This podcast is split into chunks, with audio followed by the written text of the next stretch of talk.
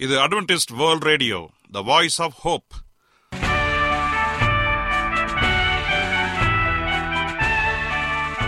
வணக்கம். அன்பான வானொலி நேயர்களே உங்கள் அனைவரையும் கர்த்தராகிய ஆண்டவர் இயேசுவின் நாமத்திலே வாழ்த்தி எங்களது இன்றைய ஒளிபரப்பை கேட்க உங்களை அன்போடு வரவேற்கிறோம்.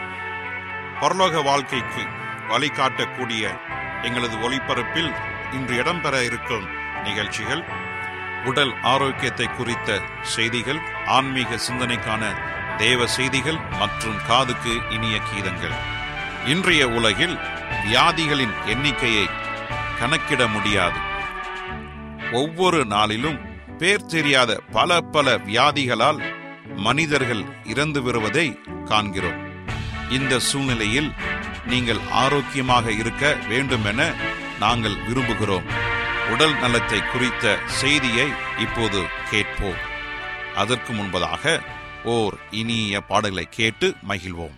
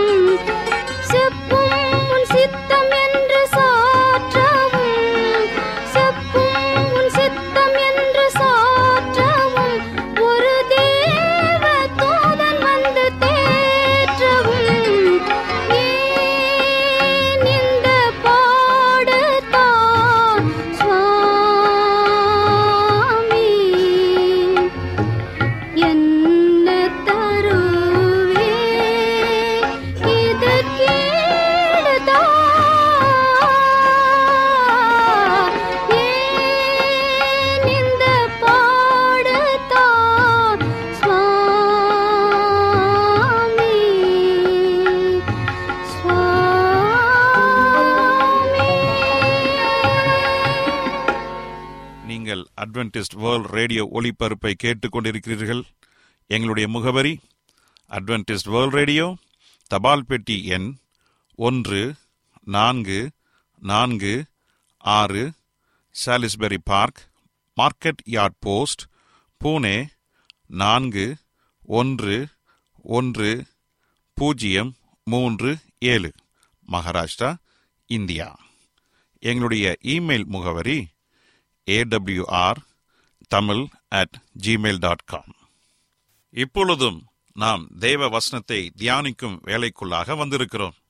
இன்றைய தேவ செய்தியை சகோதரர் ஜே எஸ் செல்வன் அவர்கள் வழங்க இருக்கிறார். மரணமும் உயிர்த்தெழுதலும்.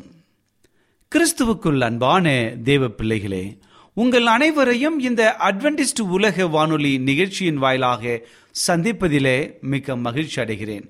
உங்கள் அனைவரையும் ஆண்டவர் இயேசுவின் நாமத்தில் வாழ்த்துகிறேன். நேயர்களே எங்களது அனுதின நிகழ்ச்சிகளை எங்களுடைய இணையதள பக்கத்திலும் கேட்டு மகிழலாம். எங்களுடைய இணையதள முகவரி W W W dot A AWR dot ORG அதில் தமிழ் மொழியை தேர்வு செய்து பழைய ஒளிபரப்பையும் கேட்கலாம். அதே போல எங்களுடைய வாய்ஸ் ஆப் ஹோப் மற்றும் ஏடபிள்யூஆர் த்ரீ சிக்ஸ்டி என்ற மொபைல் ஆப்புகளை பயன்படுத்தி எங்களுடைய அனைத்து நிகழ்ச்சிகளையும் கேட்டு தேவனுடைய நாமத்தை மகிமைப்படுத்தலாம். கர்த்தர் உங்கள் அனைவரையும் ஆசீர்வதிப்பாராக. இப்பொழுது நாம் தேவ செய்திக்குள்ளாக கடந்து செல்வோம். இன்றைய தியானத்திற்காக நாம் எடுத்துக்கொண்ட ஒரு தலைப்பு மரணமும் உயிர்த்தெழுதலும். இந்த தலைப்பின் கீழாக நிறைய விஷயங்களை தெரிந்து கொள்ள வேண்டிய அவசியத்தில் நாம் இருக்கிறோம். ஏனென்று சொன்னால் இன்றைக்கு சாத்தான் அநேக மக்களை வஞ்சித்து தவறான சத்தியங்களை மரணத்தை குறித்தும் உயிர்த்தெழுதலை குறித்தும் மக்களுக்கு தவறாக போதித்து கொண்டிருக்கின்றான். அநேக கிறிஸ்தவர்களும் கூட மரணம் என்றால் என்ன உயிர்த்தெழுதல் என்றால் என்ன என்பதை விளங்கிக் கொள்ள சற்று தடுமாறி கொண்டிருக்கிறார்கள். ஆகவே நாம் அனைவரும் கடைசி காலத்தில் வாழ்ந்து கொண்டிருக்கிறோம் என்பதை உணர்ந்தவர்களாக மரணத்தையும் உயிர்த்தெழுதலையும் மிக தெளிவாக புரிந்து வைத்திருக்க வேண்டும். ஏனென்றால் சாத்தான் அநேக பொய்களை சொல்லுகிறவனாக காணப்படுகிறான்.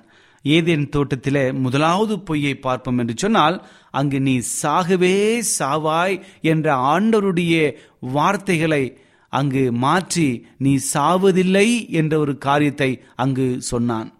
ஆதியாகமம் மூன்றாம் அதிகாரம் நான்காம் வசனத்தில் ஆதாமும் ஏவாளும் சாக மாட்டார்கள் என்று சாத்தான் அங்கே கூறுகிறான். இதுதான் மிகப்பெரிய முதலாவது பொய்யாக அங்கே இருக்கிறது. இன்றைக்கு அநேக திருச்சபைகள் சாத்தானின் இந்த பொய்யை இன்றும் நம்பிக்கொண்டு உண்மையான நபர் ஆத்துமா மரணத்திற்கு பின்னும் உயிர் வாழ்கின்றது என்று சொல்லி நம்பிக்கொண்டிருக்கிறார்கள்.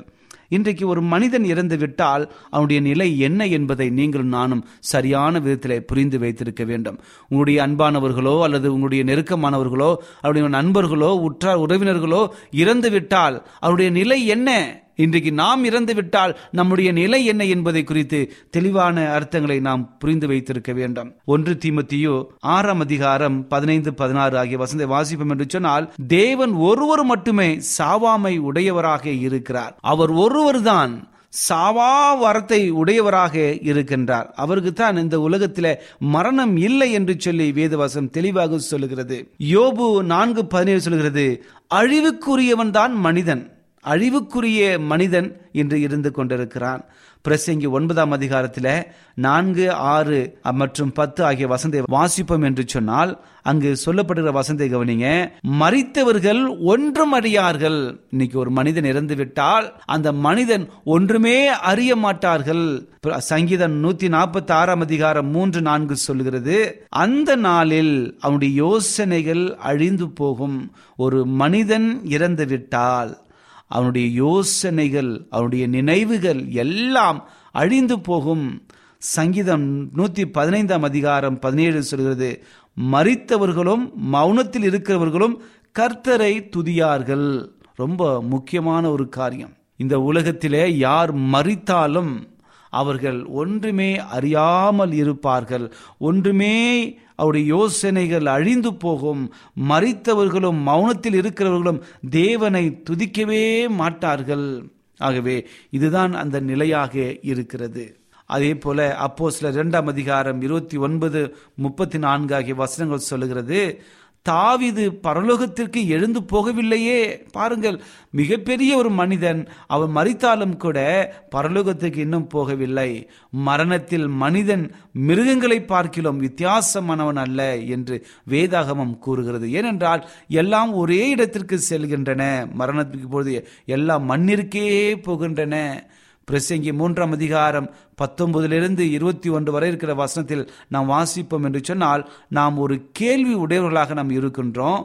மனிதனுடைய ஆவியும் மிருகங்களின் ஆவியும் வெவ்வேறு இடங்களுக்கு செல்வதில்லை என்பது ஒவ்வொருவருக்கும் அதிகமாய் தெளிவுபட்டிருப்பதாக இந்த கேள்வி இங்கே கேட்கப்பட்டிருக்கிறது. எல்லாம் ஒரே இடத்திற்கு போகிறது. எல்லாம் மண்ணுக்கு திரும்புகிறது என்று சொல்லி பிரசங்கி மூன்று இருபது மிக தெளிவாக சொல்லுகிறது. ஆனபடியினாலே மிருகத்தை பார்க்கிலும் மனுஷன் மேன்மையானவன் அல்ல விசேஷமான அனுகூலத்தை உடையவன் அல்ல என்று சொல்லி இந்த வசனம் சொல்லி ஏனென்றால் இந்த உலகத்தில் வாழ்கிற எல்லாமும் மண்ணிலே எடுக்கப்பட்டவர்கள் மண்ணுக்கே திரும்புகிறார்கள்.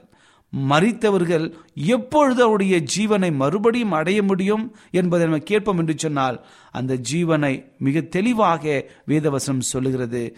ஆண்டவருடைய பிள்ளைகள் முதலாவது உயிர்த்தெழுவார்கள். இயேசு கிறிஸ்து இந்த உலகத்திலே வரும் பொழுது இரண்டாம் முறை வரும் பொழுது அவருடைய பரிசுத்தவான்கள் முதலாவது எழும்புவார்கள். இரண்டாம் வருகை மட்டும் மறித்தவர்கள் அவர்கள் காத்திருக்க வேண்டும். மறித்த பரிசுத்தவான்கள் முதலாவதாக இரண்டாம் வருகை மட்டும் காத்திருப்பார்கள். மூன்றாம் வருகையில பாவிகளும் துணிகரமானவர்களும் சாத்தானுடைய கூட்டத்தாரும் மூன்றாம் வருகையின் பொழுது அவர்கள் உயிரடைவார்கள். ஆகவே இங்கு நாம் பார்க்கும் பொழுது இந்த உலகத்தில் பிறந்த ஒவ்வொரு மனிதனும் மறித்தே ஆக வேண்டும்.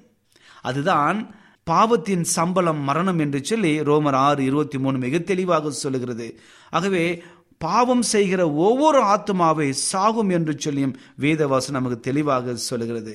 ஆகவே நமக்கு இருக்கிற மிகப்பெரிய ஒரு நம்பிக்கை என்று சொன்னால் ஆண்டவர் இயேசு கிறிஸ்து மறுபடியும் வரும் பொழுது அவர் நம்மை அனைவரையும் பரிசுத்தவான்களை எடுத்துக்கொள்ளும்படியாக வரும் சமயத்தில் அவருக்குள் மறித்தவர்கள் முதலாவது எழும்புவார்கள். அப்படி என்றால் மறித்தவர்கள் உடனடியாக எழும்புவதில்லை. நல்ல கவனத்தில் வைங்க. இன்னைக்கு அநேக திருச்சபைகளில இன்னைக்கு உத்தரிக்கிற ஸ்தலத்தை குறித்து பேசுகிறார்கள். மறித்தவர்கள் பரலோகத்திற்கு போய்விட்டார்கள் நம்புகிற கூட்டங்களும் இருக்கின்றன. மறித்துவிட்டால் மக்கள் பரலோகத்திற்கு போவதில்லை என்பதை வேதாகத்தின் மூலமாக நாம் தெரிந்து வைத்திருக்க வேண்டும். அப்படி நாம் நம்புவோம் என்று சொன்னால் நாம் வஞ்சிக்கப்பட்டு போயிட்டோம் என்று சொல்லிதான் அர்த்தம். என்றால் வேதவாசனம் தெளிவாக சொல்கிறது அப்போ சில இரண்டாம் அதிகாரம் இருபத்தி ஒன்பது இருபத்தி நாலுல படிக்கும் பொழுது சொல்லுது தாவிது பரலோகத்துக்கு எழுந்து போகவில்லையே. ஆதி முதல் மறித்த ஒவ்வொருவருமே இன்றைக்கும் கல்லறைகளிலே இருந்து கொண்டிருக்கிறார்கள். மண்ணோடு மண்ணாக புதைந்திருக்கிறார்கள். அவருடைய நினைவுகள் அழிக்கப்பட்டு போய்விட்டது. அவர்களுடைய எல்லா காரியங்களும் நிர்மூலமாக்கப்பட்டிருக்கிறது. மறித்தவர்கள் மௌனத்தில் இருக்கிற எல்லாருமே கர்த்தரை துதிக்க மாட்டார்கள். அப்படி எப்படி நீங்கள் உத்தரிக்கிற ஸ்தலத்தை குறித்து நீங்கள் கொண்டாடி கொண்டிருக்கிறீர்கள்? மனிதனுக்கும் ஆண்டவருக்கும் இருக்கிற உறவு மறித்த உடனேயே துண்டிக்கப்படுகிறது. இரண்டாம் முறை வரும்பொழுது ஆண்டவர் இரட்சகராக இயேசு கிறிஸ்து இரண்டாம் முறை இந்த உலகத்திற்கு வரும்பொழுது அவர் பரிசுத்தவான்களை முதலாவது எழுப்புவார். அது வரைக்கும் மறித்தவர்கள் மண்ணிலே புதைந்திருப்பார்கள். வேத நமக்கு தெளிவாக சொல்லுகிறது. மண்ணிலே எடுக்கப்பட்ட மனிதன் மண்ணுக்கே திரும்புவான் என்று சொல்லியும் வேதவசனம் சொல்லுகிறது. ஏனென்றால் ஆண்டவர் இந்த உலகத்திலே மனிதனை படைக்கும் பொழுது மண்ணினாலே களி மண்ணினாலே மனிதனை வடிவமைத்து அந்த களிமண்ணிற்கு ஒரு சுவாசத்தை கொடுக்கிறார். தேவனுடைய சுவாசத்தை ஊதுகிறார்.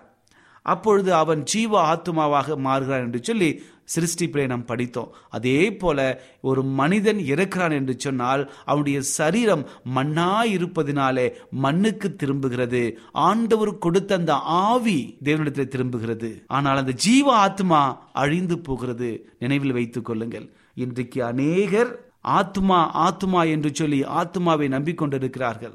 ஆத்மாவுக்கு அழிவே இல்லை என்று சொல்லுகிறார்கள். அப்படி அல்ல என் அன்பு சகோதரே சகோதரியே. மண்ணானது மண்ணுக்கே திரும்பினது போல ஆவி அது கொடுத்தவருக்கே திரும்புகிறது. மீதம் இருக்கிற அந்த ஆத்மா அழிந்து விடுகிறது. ஆவியும் மண்ணும் சேர்ந்ததுதான் ஜீவாத்மா என்று சொல்லி வேத்திலே வாசித்தோம். அதே போல அந்த ஆவி கொடுத்தவட்டே திரும்புகிறது. மண் மண்ணுக்கே போகிறது. ஜீவாத்மா அழிந்து போகிறது என்பதை நினைவில் கொள்ள வேண்டும். இது நிமித்தமாக நாம் மறித்தவர்கள் மௌனத்தில் இருக்கிறவர்களும் கர்த்தரை துதிக்க மாட்டார்கள். பிரசங்கி ஒன்பதாம் அதிகாரம் நான்கு ஆறு பத்து சொல்கிறது மறித்தவர்கள் ஒன்றும் அறியார்கள் சங்கீதம் நூத்தி நாற்பத்தி ஆறு மூன்று நான்கு சொல்கிறது அந்த நாட்களில் அவன் ஒரு மனிதன் மறிக்கிற தழுவாயில அவனுடைய யோசனைகள் எல்லாம் அழிந்து போகும் என்று சொல்லி. ஆகவே நாம் மிக தெளிவாக யோசனைகளை செய்து இந்த மனிதனுடைய நிலை எப்படி இருக்கும் என்று சொல்லி மிக தெளிவாக நாம் புரிந்து வைத்திருக்க வேண்டும். ஏனென்றால் வேத வசனத்தில் அநேக காரியங்கள் நமக்கு எச்சரிக்கின்றன. இன்னைக்கு ஆவி மார்க்கத்துக்கு நீ எச்சரிக்கையாக இருக்க வேண்டும் என்று சொல்லி வேத வசனம் சொல்லுகிறது. இன்னைக்கு அநேக மக்கள் ஆவி மார்க்கத்திற்கு பின்பாக சென்று கொண்டிருக்கிறார்கள். அநேகர் மறித்தனுடன் பேசுகிற நிலைக்கு தள்ளப்பட்டிருக்கிறார்கள். என்னுடைய அப்பா இறந்து விட்டார் என்னுடைய அம்மா இறந்து விட்டார் என்னுடைய உற்றார் உடனே இறந்து விட்டார்கள். அவரோடு கூட நான் பேச வேண்டும் என்கிற நிலைக்கு இப்பொழுது சாத்தானால் வஞ்சிக்கப்பட்டு போறார்கள். அதுதான் ஆவி மார்க்கம். ஆங்கிலத்தில் ஸ்பிரிச்சுவலிசம் என்று சொல்வார்கள். ஆகவே அந்த ஆவி மார்க்கத்திற்கு மிக ஜாக்கிரதையாக நாம் இருக்க வேண்டும். ஏனென்றால் சாத்தானும் அவனை சேர்ந்த தூதர்களும் இன்னைக்கு இறந்தவருடைய வழியிலே வந்து அவர்களைப் போல பேசி மக்களை வஞ்சித்துக் கொண்டிருக்கிறார்கள். ஆனால் மறித்தவர்கள் ஒன்றுமே அறியார்கள். அந்த இடத்தை சாத்தானும் அவனுடைய தூதர்களும் மக்களை வஞ்சிக்கும்படியாக இப்படிப்பட்ட காரியங்களை ஈடுபடுகின்றார்கள். ஆகவே நாம் எந்த ஒரு காரியம் செய்தாலும் நாம் நம்முடைய நண்பர்கள் நம்முடைய உறவினர்கள் யார் மறித்து போனாலும் அவர்கள் உடனடியாக பரலோகத்துக்கோ அல்லது உத்தரிப்பு ஸ்தலத்துக்கோ போவதில்லை. அவர்கள் இரண்டாம் வருகை மட்டும் பரிசுத்தவான்கள் மண்ணிலே இருப்பார்கள். பாவிகள் மூன்றாம் வருகை மட்டும் மண்ணிலை புதைந்து கிடப்பார்கள். மண்ணோடு மண்ணாக அழிக்கப்பட்டிருப்பார்கள். எப்பொழுது இரண்டாம் வருகை வருகிறதோ அப்பொழுது கர்த்தருக்காக மறித்த பரிசுத்தவான்கள் முதலாவது எழும்புவார்கள் என்று சொல்லி வேத வசனம் நமக்கு தெளிவாக சொல்லுகிறது. ஒன்று தெசனக்கியர் நான்காம் அதிகாரம் வசனங்கள் பதினாறிலிருந்து பதினேழு வரை இருக்கிற வசனத்தை வாசிக்கிறேன் பாருங்கள். ஏனெனில் கர்த்தர் தாமே ஆரவாரத்தோடும் பிரதான தூதனுடைய சத்தத்தோடும் தேவ எக்காலத்தோடும் வானத்திலிருந்து இறங்கி வருவார். அப்பொழுது கிறிஸ்துவுக்குள் மறித்தவர்கள் முதலாவது எழும்புவார்கள். பின்பு உயிரோடு இருக்கிற நாமம் கர்த்தருக்கு எதிர்கொண்டு போக மேகங்கள் மேல் அவரோடு கூட ஆகாயத்தில் எடுத்துக்கொள்ளப்பட்டு இவ்விதமாய் எப்பொழுதும் கர்த்தரோடு கூட இருப்போம். மிக அற்புதமான ஒரு வசனம் தெளிவாக நமக்கு சொல்லுகிறது. ஆண்டவர் வரும் பொழுது கர்த்தருக்குள் மறித்த பரிசுத்தவான்கள் முதலாவது எழும்புவார்கள் என்று சொல்லி வேதம் நமக்கு தெளிவாக சொல்லுகிறது. ஆம் எனக்கு அன்பான தேவனுடைய பிள்ளைகளே இந்த உலகம் தவறான ஒரு வழிக்கு சென்று கொண்டிருக்கிறது. மறித்த மாத்திரத்தில் அவர்கள் பரலோகம் செல்வார்கள் என்று சொல்லி அநேக தவறான போதனை பொதித்து கொண்டிருக்கிறார்கள். ஆகவே ஆவி மார்க்கத்திற்கு நாம் மிக எச்சரிக்கையாக இருக்க வேண்டியது நம்முடைய கடமையாக இருக்கிறது. ஆகவே இன்னும் அநேக காரியங்களை படிப்போம் என்று சொன்னால் நமக்கு தெளிவான காரியங்கள் நமக்கு சொல்லப்பட்டிருக்கிறது. அதே போல வெளியாகும் புஸ்தகத்தை நாம் படிப்போம் என்று சொன்னால் அங்கு சொல்லப்பட்ட ஒவ்வொரு காரியங்களும் எப்பொழுது இந்த இரண்டாம் வருகை இருக்கும். எப்பொழுது மூன்றாம் வருகை இருக்கும்? நான் நேரத்தை குறிப்பிடவில்லை. அந்த சம்பவங்களை நான் குறிப்பிடுகிறேன். இரண்டாம் வருகை நடக்கும் பொழுது பரிசுத்தவான்கள் மறித்தவர்கள் முதலாவது எழும்புவார்கள் உயிரோடு இருக்கிறவர்கள் அவரோடு கூட முற்படுவார்கள். ஆனால் ஆனால் கிறிஸ்துவுக்கு விரோதமாக பாவம் செய்தவர்கள் பாவியாகி இருக்கிற மனுஷன்கள் எல்லாருமே தேவனுக்கு விரோதமாக பாவம் செய்ததினாலே அவர்கள் மூன்றாம் வருகை மட்டும் காத்திருக்க வேண்டும். அது என்ன மூன்றாம் வருகை? முதலாம் வருகை எங்களுக்கு தெரியும் இரண்டாம் வருகை எங்களுக்கு தெரியும். அது என்ன மூன்றாம் வருகை என்று சொல்லி ஒரு சில பேர் கேட்பது என்னால் புரிந்து கொள்ள முடிகிறது. என் அன்பு சகோதரே சகோதரியே இந்த உலகத்திலே ஆண்டர் முதலாம் முறை ரட்சிப்பின் திட்டத்தை செயல்படுத்துவதற்காக சாட்சியாக வாழ்ந்து ரட்சிப்பை உறுதிப்படுத்தும்படியாக இந்த உலகத்திற்கு வந்தார். அதன்படி நடந்தார் சாட்சியாக மறித்தார் ரட்சிப்பை கொடுத்தார். பரலோகத்திற்கு சென்று இப்பொழுது பரிந்து பேசி கொண்டிருக்கிறார். மறுபடியும் அவர் இந்த உலகத்திற்கு வந்து பரிசுத்தவான்களை எடுத்துக்கொள்வதற்காக வரப்போகிறார். நம்மை அழைத்து செல்வதற்காக அவர் வரப்போகிறார். மூன்றாவது முறை எப்படி என்றால் பரிசுத்தவான்கள் பரலோகத்தில ஆயிரம் வருடம் இருந்து அரசாட்சி செய்து ஆண்டோரோடு இருந்து மறுபடியும் புதிய வானத்தையும் புதிய பூமியும் படைப்பதற்காக இந்த பூமிக்கு அவர் திரும்புவார். அவர் மட்டுமல்ல அவரோடு கூட பரிசுத்தவான்களும் திரும்புவார்கள்.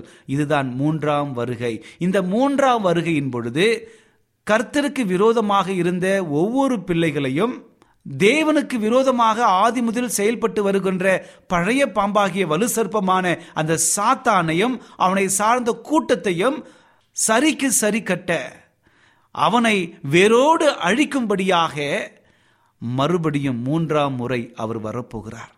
இந்த உலகத்திலே மூன்றாம் முறை வரும்பொழுது சாத்தானும் அவனை சார்ந்த ஒவ்வொரு சேனைகளும் உயிரடைந்து மறுபடியும் ஆண்டவருக்கு விரோதமாக அங்கு யுத்தம் பண்ண வருவார்கள். அது மிகப்பெரிய ஒரு யுத்தத்துக்காக அங்கே நிற்கும் என்று வேதாகமம் மிக தெளிவாக நமக்கு சொல்லுகிறது. ஆகவே நாம் அனைவருமே இந்த மூன்றாம் வருகைக்கு பங்கு உள்ளவர்களாக நாம் பரிசுத்த கூட்டத்தில் இருக்க வேண்டும். ஆனால் மூன்றாம் வருகையின் பொழுது நாம் உயிரடைகிறவர்களாக இருக்கக்கூடாது. நம்முடைய வருகை இரண்டாம் வருகையின் பொழுது நாம் உயிரடைகிறவர்களாக இருக்க வேண்டும் என்பதை புரிந்து கொள்ள வேண்டும். மறித்த பரிசுத்தவான்கள் முதலாவது எழும்புவார்கள். பின்பு உயிரோடு இருக்கிறவர்கள் எழும்பி தேவனோடு போவார்கள். ஆனால் மறித்த அசுத்தவான்கள் பாவிகள் இவள் அனைவரும் இயேசுவின் மூன்றாம் வருகையின் போது உயிர்த்தெழுவார்கள். உயிர்த்தெழுந்து நித்திய மரணத்திற்குள்ளாக கடந்து போவார்கள். அவனும் அவனோடு சேர்ந்த சாத்தானும் சாத்தானுடைய சேனைகளும் முழுவதுமாக அழிக்கப்பட்டு பாவமில்லாத பூமி உருவாக்கப்படும். சந்தோஷமான நோய்கள் இல்லாத பழைய ஏதேன் தோட்ட அனுபவத்தை ஆண்டவர் மறுபடியும் இந்த உலகத்திலே ஸ்தாபிக்கப் போகிறார். ஆம் எனக்கு அன்பானதனுடைய பிள்ளைகளே மரணத்தை குறித்து மிக தெளிவாக நாம் புரிந்து வைத்திருக்க வேண்டும். மறித்த பிறகு மனிதன் எங்கே செல்கிறான் என்று கேட்டால் அவன் மண்ணுக்கே திரும்புகிறான். அவனுடைய யோசனைகள் முதற்கொண்டு எல்லாம் அழிந்திருக்கிறது என்று சொல்லி நாம் மிக தெளிவாக புரிந்து வைத்திருக்க வேண்டும். ஆகவே ஒவ்வொரு நாளும் நம்முடைய வாழ்க்கையில மரணத்திற்கான செய்தியை நாம் தெரிந்து வைத்து மறித்த பிறகு எவன் ஒருவன் பாவம் செய்கிறானோ அந்த ஆத்மா சாகும் என்று சொல்லியிருக்கிறது. அப்படி என்றால் நீங்களும் நானும் பாவிகளாக இருக்கிறோம். அந்த பாவத்தை மீட்கும் பொருளாக இரட்சகராகிய இயேசு கிறிஸ்து இந்த உலகத்திலே வந்து சாட்சியாக மறித்து ரட்சிப்பை கொடுத்திருக்கிறார். அந்த ரட்சிப்பை நாம் ஏற்றுக்கொள்ளும் பொழுது பரிசுதவான்களாக மாறும் பொழுது ஆண்டவர் நம்மை பரலோகத்திற்கு அழைத்து செல்ல ஆயத்தமாக இருக்கிறார். ஆகவே இந்த மரணம் என்பதை குறிக்கும் பொழுது பரிசுத்தவான்களுக்கு அது மறித்தாலும் மறுபடி நாம் உயிரடைவோம். அசுத்தவான்கள் பாவிகள் இரண்டாம் வருகையில் உயிரடைவதில்லை. மூன்றாம் வருகையிலே அவர்கள் உயிர்த்தெழுந்து நித்தியமாக மறிப்பார்கள் இதுதான் மிகப்பெரிய ஒரு காரியம். ஆகவே நாம் நம்முடைய வாழ்க்கையில சார்ந்திருக்கிற ஒவ்வொரு காரியத்தையும் சற்று கவனமாக நாம் யோசித்து பார்ப்போம் என்று சொன்னால் நமக்கு இருக்கிற ஒவ்வொரு நிலையும் சரியாக உணர்ந்து ஆவி மார்க்கத்தை விட்டு விலகி தேவனோடு நம்பி அவருடைய வார்த்தைகள்படி நடக்க வேண்டும். வேதாகமம் என்ன நமக்கு கற்றுக் கொடுக்கிறதோ அதன்படி நம்முடைய வாழ்க்கை இருக்க வேண்டும். ஆகவே மறித்தவர்களுடைய நிலையை குறித்து மிக தெளிவாக நாம் புரிந்து வைத்திருக்க வேண்டும். என் அன்பு சகோதரனே சகோதரியே உங்கள் வாழ்க்கையில் இந்த மறித்தவரின் நிலையை குறித்து அறிந்து கொள்ள இன்னும் அதிகமாக ஆசிக்கிறீர்களா? அப்படி என்றால் எங்களோடு தொடர்பு கொள்ளுங்கள். நாங்கள் உங்களுக்கு இன்னும் அதிகமான சத்தியங்களை கொடுத்து உங்களை உற்சாகப்படுத்த காத்து கொண்டிருக்கிறோம். ஆகவே இந்த செய்தியை கேட்டுக்கொண்டிருக்கிற என் அன்பு சகோதரே சகோதரியே உங்கள் வாழ்க்கையில் தவறான சத்தியங்களை பின்பற்றி தவறான போதனைகளை பின்பற்றி குழம்பி போயிருக்கிறீர்களா? கவலைப்படாதீர்கள். சத்தியத்தை விலக்கி சத்தியத்தின் பாதையில் உங்களை வழிநடத்த கர்த்தர் ஆயத்தமாக இருக்கிறார். நீங்கள் செய்ய வேண்டியதெல்லாம் ஒன்றே ஒன்றுதான். ரட்சகராகிய ஆண்டவர் இயேசு கிறிஸ்துவை முழு மனதோடு விசுவாசித்து அவரை ஏற்றுக்கொள்ளுங்கள். அப்படி ஏற்றுக்கொள்வோம் என்று சொன்னால் நம்முடைய வாழ்க்கை சந்தோஷமாக மாறும். எல்லா குழப்பங்களும் மாறி எல்லாவற்றிற்கும் தெளிவான பதிலை கொடுக்க ஆண்டவர் காத்து கொண்டிருக்கிறார். ஆண்டவர் வரும் பொழுது நம்முடைய வாழ்க்கை பரிசுத்தமாக இருப்போம் என்று சொன்னால் அவரோடு கூட பரலோகத்திற்கு போகிற அனுபவத்தோடு கடந்து செல்வோம். கர்த்தர் நம் அனைவரையும் ஆசீர்வதிப்பாராக. ஜெபிப்போமா? கிருபையுள்ள நல்ல ஆண்டவரே இந்த நல்ல வேலைக்காக நன்றி செலுத்துகிறோம். இந்த நாளிலே உங்களுடைய வார்த்தைகளை குறித்து தியானிக்கும்படியாக ஒரு நல்ல ஒரு சந்தர்ப்பத்தை கொடுத்தமைக்காக நன்றி. தகப்பனே எங்களுடைய வாழ்க்கை உமக்கு விரோதமாக இருந்தால் தயவாய் மன்னிங்க தகப்பனே. தவறான சத்தியங்களை சாத்தான் பரப்பி கொண்டிருக்கிறான். இவர்களுக்கு மத்தியிலே தகப்பனே நாங்கள் உம்முடைய சத்தியத்தை அறிந்து சாட்சிகளாக பின்பற்றி எங்கள் வாழ்க்கை உம்முடைய சித்தத்திற்கு நேராக வழிநடத்தும்படியாக ஜெபிக்கிறேன். இந்த செய்தியை கேட்டுக்கொண்டிருக்கிற ஒவ்வொருவரையும் ஆசீர்வதிங்க. அவருடைய குடும்பத்தை ஆசீர்வதிங்க. அவருடைய குடும்பத்தில் காணப்படுகிற ஒவ்வொரு வியாகுலத்தையும் நன்மையாக மாற்றி சுகத்தை கொடுக்கும்படியாக ஜெபிக்கிறேன் எல்லாவற்றும் உடைய வைக்கிறோம். துதி கன மகிமை எல்லாம் உமக்கு ஒருவருக்கே செலுத்துகிறோம். இயேசுவின் நாமத்தில் கேட்கிறோம். நல்ல பிதாவே. ஆமேன்.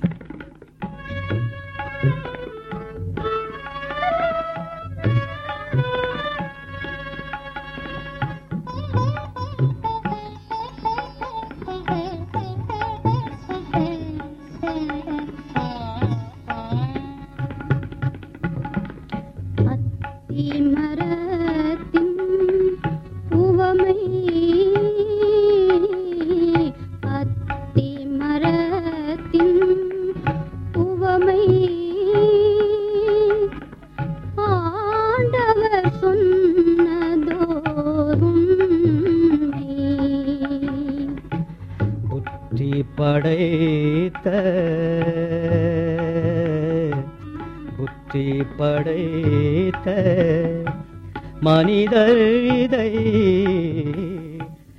என்ன நேயர்களே இன்றைய தேவ செய்தி உங்களுக்கு ஆசீர்வாதமாக இருந்திருக்கும் என்று நாங்கள் கத்தருக்குள் நம்புகிறோம். எங்களுடைய இன்றைய ஒளிபரப்பின் மூலமாக நீங்கள் கேட்டு பயனடைந்த நன்மைகளையும் சாட்சிகளையும் எங்களுடைய நிகழ்ச்சியை குறித்த உங்களுடைய கருத்துகளையும் விமர்சனங்களையும் எங்களுக்கு எழுதி அனுப்புமாறு உங்களை அன்புடன் வேண்டிக் கொள்கிறோம். எங்களுடைய முகவரி அட்வென்டிஸ்ட் வேர்ல்ட் ரேடியோ தபால் பெட்டி எண் ஒன்று நான்கு நான்கு ஆறு Salisbury park market yard post Pune நான்கு ஒன்று ஒன்று பூஜ்ஜியம் மூன்று ஏழு மகாராஷ்டிரா இந்தியா. எங்களுடைய இமெயில் முகவரி AWR Tamil at Gmail dot com இத்துடன் எங்களது இன்றைய ஒளிபரப்பு நிறைவு பெறுகிறது.